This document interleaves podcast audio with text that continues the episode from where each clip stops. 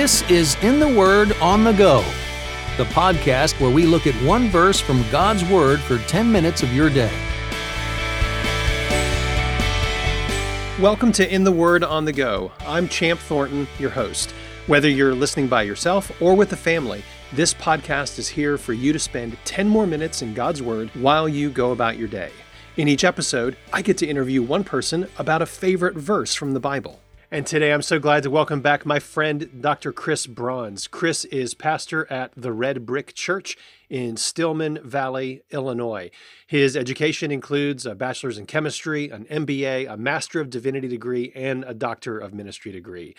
He is also the author of a number of books, including Bound Together How the Decisions of One Affect the Many, and also a classic, Unpacking Forgiveness. If you don't know about this book on dealing with conflict and reconciliation and forgiveness, I can't recommend it enough. He and Jamie, his wife, have four children and about to have their first grandchild coming up soon from the date of this recording. So I'm excited to have you here and I'm excited with you, Chris. Congratulations and uh, welcome to the podcast. Thank you very much. Yes, just a few weeks from the date of this recording, we anticipate holding a grandbaby, and we're looking forward to snuggling uh, soon. I'll have to be in line behind my wife, but I'm looking forward to that a lot. Oh, that's great. I'm just so happy for you. And I'm happy to have you here again. So I am looking forward to what God has put on your heart from a verse of scripture. So let's just dive right in. Chris, what verse do you have?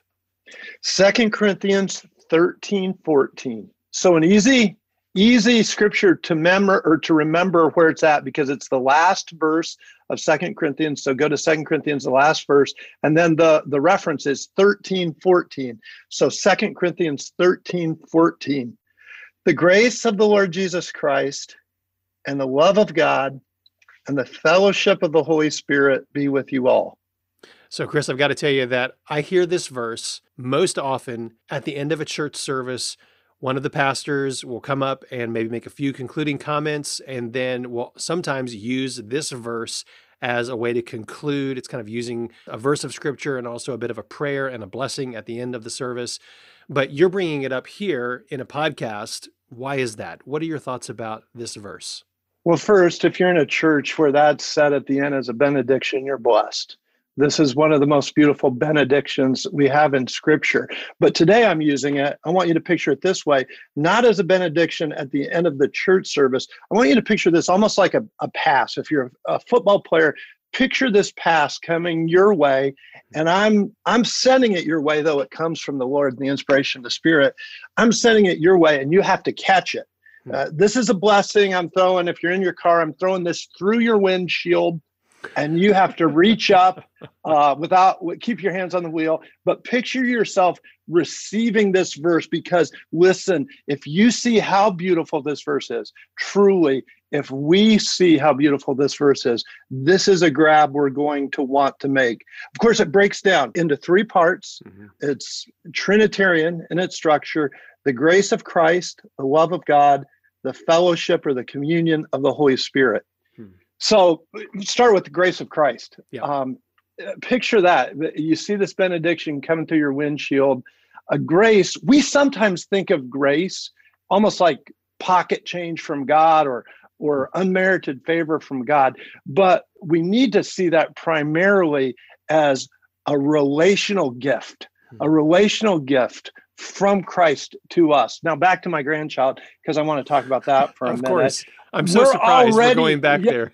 yeah, we're already showering gifts, even pre-delivery on this baby. Hmm. Uh, my wife has told me we are responsible and have been responsible for the high chair.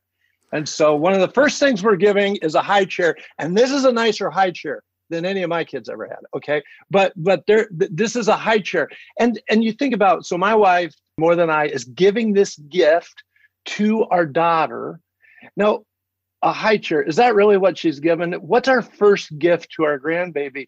Well, I'll tell you what my wife's first gift to our grandchild is. My wife's first gift is herself.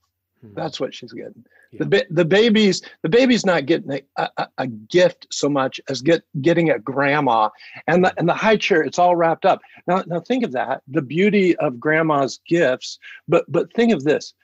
Christ, what are we receiving? We're receiving Him. Hmm. We're receiving the Lord Jesus Christ. And the, the, the blessing, the benediction your pastor is giving you at the end of the service is this the grace, the gift of Christ, the gift of a person be with you all. And that, I mean, isn't that great? Mm, yes. And that's the gift we need. It, it is the gift we need. And, the, and then, and then second, the love of God, the love of God. Now, think of this. Uh, of course, the thing that jumps off the page about this blessing for us, the thing that leaps out to us is it's Trinitarian. And sometimes people think of the doctrine of the Trinity as something esoteric and abstract and, and it's hard to understand. But I want you to think of this. Uh, my wife, back to the baby, because we're going to keep going back there, grandchild.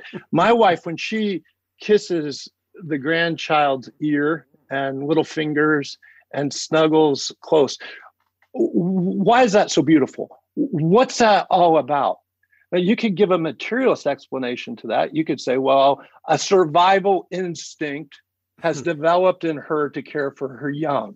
Of course, I don't think that works. It doesn't work. It doesn't work. But but here's what it's about. My wife is created in the image of the triune God. And this God fundamentally, eternally is a God of love and relational love for all of eternity. The Father loves the Son, loves the Spirit, loves the Father, loves the Son. This eternal fellowship, and now created in His image, this points to the, the transcendent, a trinity and the transcendence of love. But then that leads to the next thing the fellowship of the Holy Spirit, the community of the Spirit, mm-hmm. that, that we would be in deep and intimate fellowship with one another.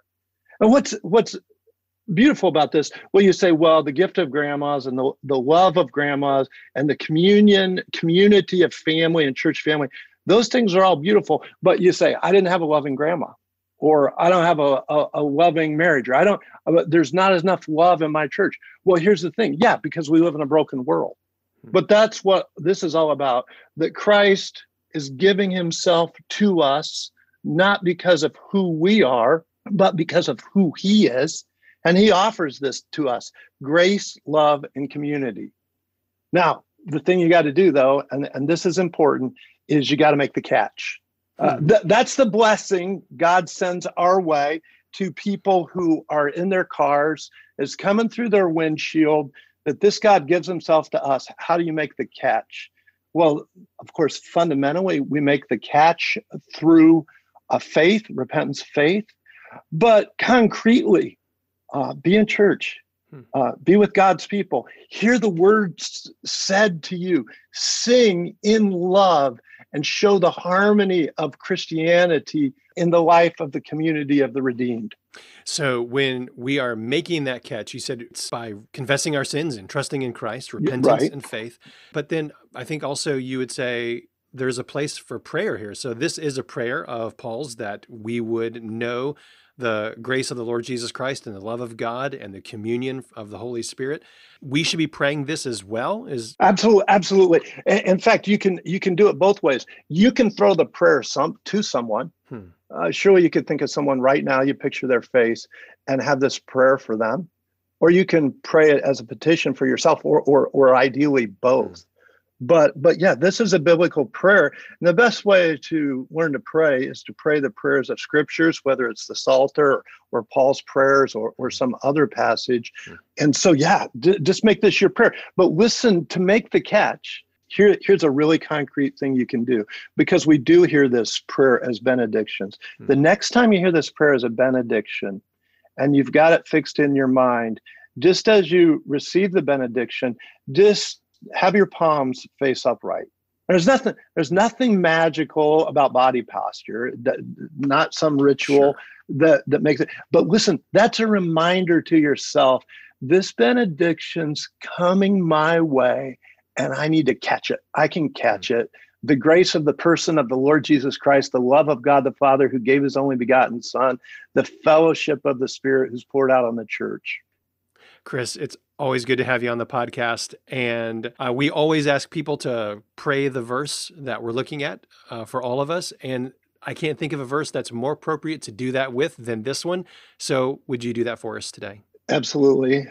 Our Father in heaven, I'm praying for particular people today. Uh, someone who has uh, trouble in their life financially, or, or maybe with adult children, or, or maybe their hearts are heavy about their church, or maybe like uh, me, uh, they're about to be grandparents. But in any case, Lord, I ask in your son's name that the grace of him, the unmerited favor of our Savior be poured out on those listening. I pray that they would dwell on you who loved us so much, you gave your only begotten Son, that by believing in you, we might have everlasting life. And Lord, I pray that they would know the fellowship. I pray for lonely people, that they would know the fellowship of you and the fellowship of your people. We ask this in our King Jesus' name. Amen.